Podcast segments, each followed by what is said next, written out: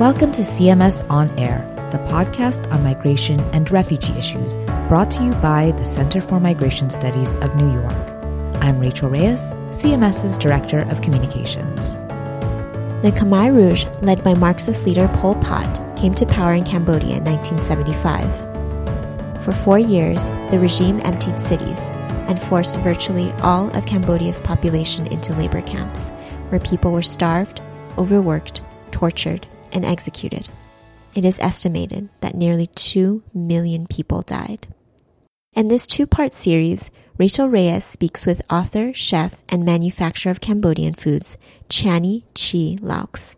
In her memoir, Short Hair Detention, Channy chronicles the suffering her and her family endured under the Khmer Rouge. Only 13 years old when the communists took over, Channy was torn away from her family and forced to work in remote labor camps. She and her family were eventually resettled in Lincoln, Nebraska. Despite not knowing a word of English when she arrived to the United States at the age of 17, Channy quickly flourished, graduating high school, obtaining undergraduate degrees from the University of Nebraska Lincoln, and earning a Master of Science in Applied Mathematics from Santa Clara University. She worked in Silicon Valley as an engineer in the aerospace and biotech industries for 30 years before starting her own business, Angkor Cambodian Food, and publishing her memoir. In this first episode of a two part series, Rachel Reyes and Channy Chi Laux discuss Channy's memoir and surviving under the Khmer Rouge in Cambodia. Now here's her interview with Channy Chi Laux. Hi, Channy. Thank you so much for joining us today. In 2017, you released your book, Short Hair Detention, which describes your and your family's journey from Cambodia to the United States. Your story is a harrowing account of violence under the Khmer Rouge, the agony of family separation, and survival. Fortunately, you and some of your family members were able to escape and emerge strong and successful after such a heartbreaking past. Why did you write the book? So I felt really good, like you so living the American dream. Every time my mom talking about things that happened during the genocide, I would always tell her, you know, mom, you should be proud. Don't think about that time. It's so sad. You came to this country, you have four children that she raised as a single mom, and she was a janitor basically when she got here. I couldn't get her to move forward. What I realized is that all my success, beside all the things that people helped me to uh, adapt to new country, was the fact that she was there with me. If she wasn't available to be in this country with me, I think it would be hard for me to be able to achieve all those. When she passed away, I find it really hard to not thinking about what happened in the past. So she was the one that kind of protecting us from venturing into the past. And so I thought, well, I heard that people say if you talk about it, you know, you're, you're seeing a counselor or writing a book about it, it will help you get better and feel better. So I thought, well, maybe I complete my book that I started many years ago, My Way of Healing. Could you share a bit about your time in Cambodia during the genocide? When it started, the killing, I was just started my seventh grade and being 13 years old. We used to live in two-story brick home in just like in the city, just like any city in the world. And the very next day, they um, the Khmer Rouge evacuated us from our home and basically moving us to remote countryside to places that we never even heard of to the environment that we only read in a book. Everything was completely different. It was there that we experienced uh, starvation. This is only like a month after they took over the country and when I say starvation, our ration from the government basically reduced to one tablespoon of rice per person per day. It was the experience that you never forget. You thought that with that little of food, you would die soon, but you didn't. It's just the human body. It felt like your body consumed itself to make to to live to survive, and as a, surviving that condition, all you t- could think about was, please let me die, because it's not, not something to live. This is just torture. And I, I remember the Khmer Rouge have gone too far and they're not going to be succeed because the world is not going to watch somebody did this to their own people starving execution threatening the whole country turned into basically a jail so when they starving us and they kill you know i see all the die, dying around me i thought for sure that somebody out there are going to stop this but there's nothing happen you know the starving keep going on for days and week into months. The feeling of starvation you'll never forget. Physically, you feel like the cram. You know, your internal stomach just twist and turn and grinding and just a ball of pain inside you. There's nothing you can do about it. I honestly felt like that is something that I can explain, but something that to me more painful is to witness my family suffer through this as they may have, you know, witnessed how I suffer. Those are the things that you'll never forget. When I tell you about the pain, the cram, it's almost like a story, but when I tell you how I see my little brother, he was nine years old and he never pleaded for extra. He's never cried. He just endured quietly. And after the ration, he would get to the corner of the hut and just sit there quietly, look into the distance. That's the pain that when I share with you, it still bothers me. Can you tell me about the labor camps? After the starvation, a couple weeks later, they um, basically moving all the children from their parents to different labor camps.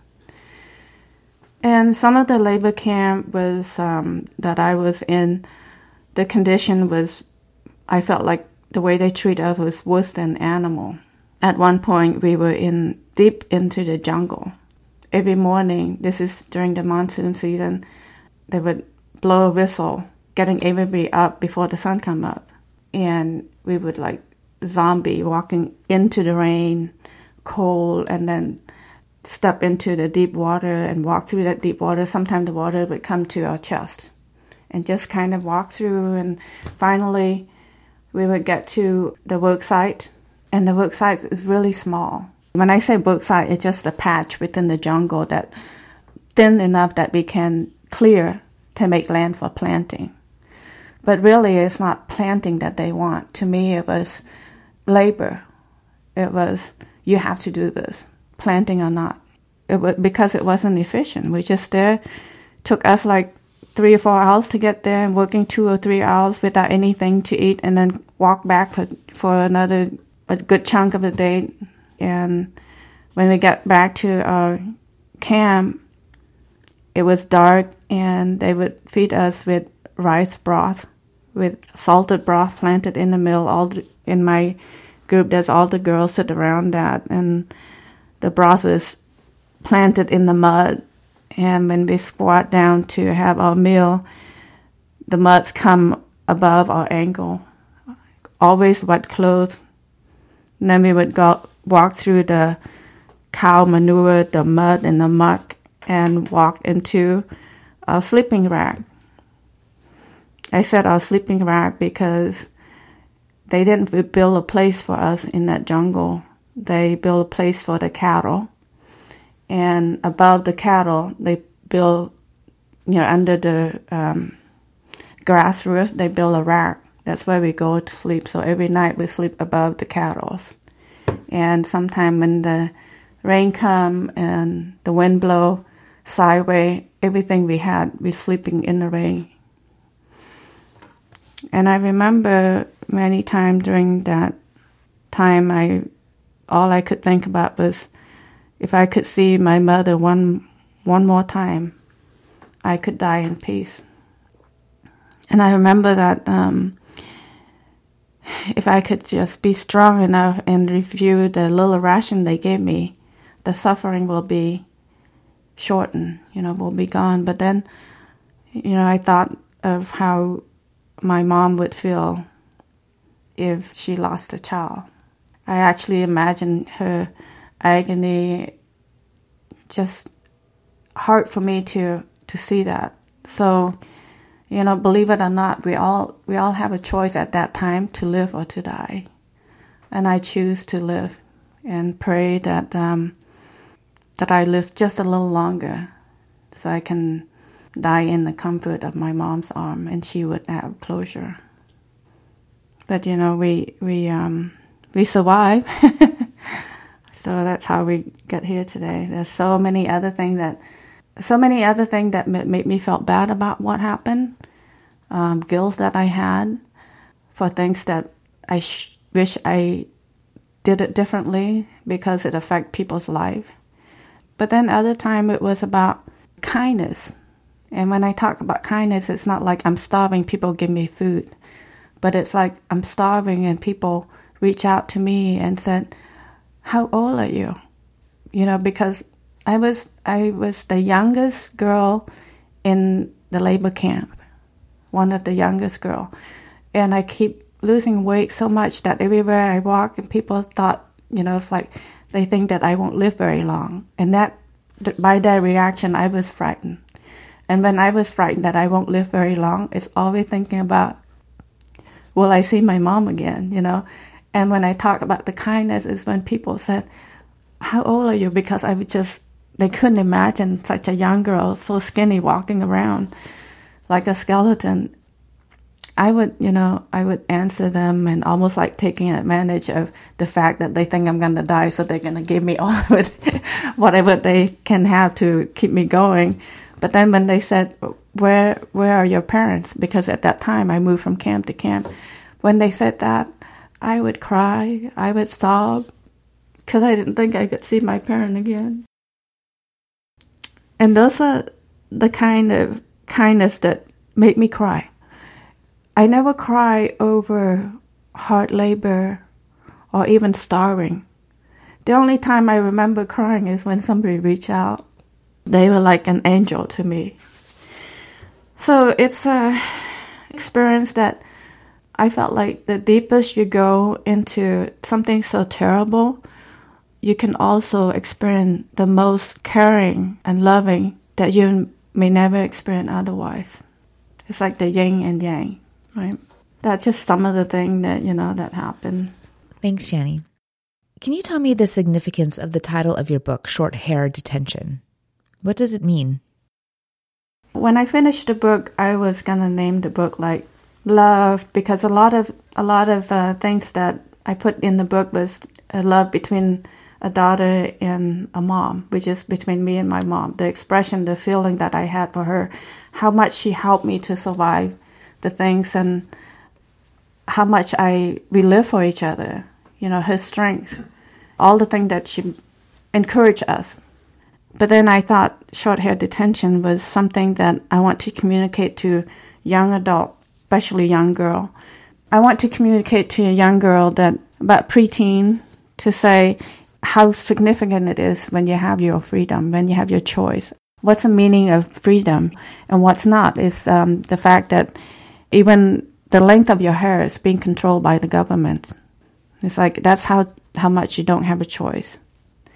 And for me, it was significant, you know, after the first starvation that we go through and the very first labor camp that I went to, they told us that all girls have to cut their hair. And being gone through sickness and starving and just being separate from my parents, I thought that it shouldn't matter how they want my hair cut. It doesn't hurt me. But I felt that hope that I had someday that I might see my parent again was all vanished. It was like, what else are they going to do? Because I felt like they've done everything to destroy me. But then again, now they're doing something to humiliate, to say, you have no control of your body, even the length of your hair. You can't decide what to do with it. And that made me feel like I have no hope, no hope of being myself, of being individual. But the other thing uh, significant about you know naming the book that way is because when they lined up all my friends in the row to get their haircut, I'm not talking about you know a hair salon. This is like a tree stump in the middle of nowhere with cast iron scissor. they told me that I didn't have to go in there because my hair was already short. You know, that instant I remember, even when I was writing the book, that I, I have a little bit of hope and even smile because at that instant I felt like they can't control us 100%.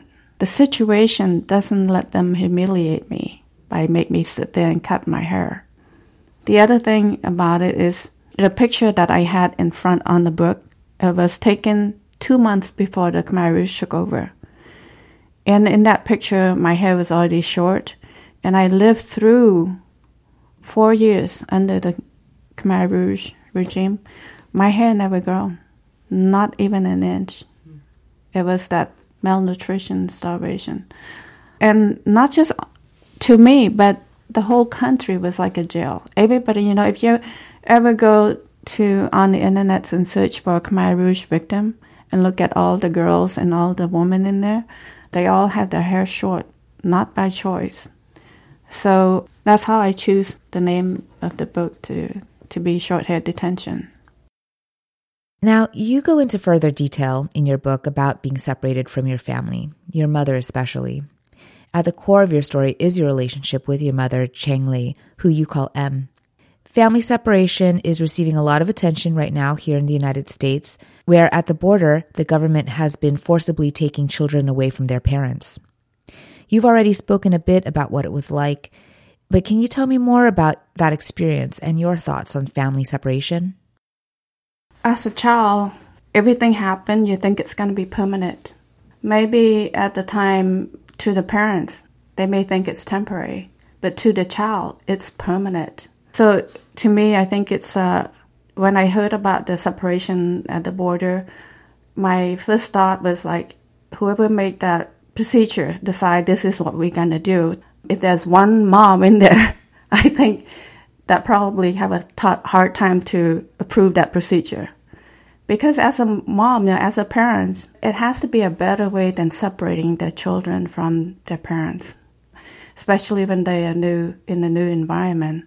Because it doesn't do them any good or our society any good to not welcome them. I'm thinking, you know, especially when that happened to me, I was a young adult, was 13 years old my goal now is to make sure that those young adult immigrant and refugee that came to this country they may not go back to their country. This is going to be their country in their future. As a person who experienced all the hard thing i wanted to make sure that they feel welcome. And now things that might happen to them we can't control but what we can do is to make those people feel welcome. And by that i hope that some of the things that I had been successful in this country will motivate them that just because they come to the new country, they don't have to give up what they dream for. You can tell that my English is still not good, I'm sure. but it's okay. You know, right? It's okay. You don't have to be perfect in everything to try your best so you can reach your goal. And that was one of my dreams by continue talking beside, you know, doing my food business to give you know everywhere I go to opening up that opportunity to share with um, with everybody. For more information on Channy Chi Laux, visit her at channychilaux.com. Her memoir, Short Hair Detention, is available for purchase on Amazon. CMS On Air's theme music is provided by Danny Duberstein and the Music Case. Special thanks to Amy Chen for help with the production of this episode. To get more information on CMS's research, publications, and events, visit us at cmsny.org.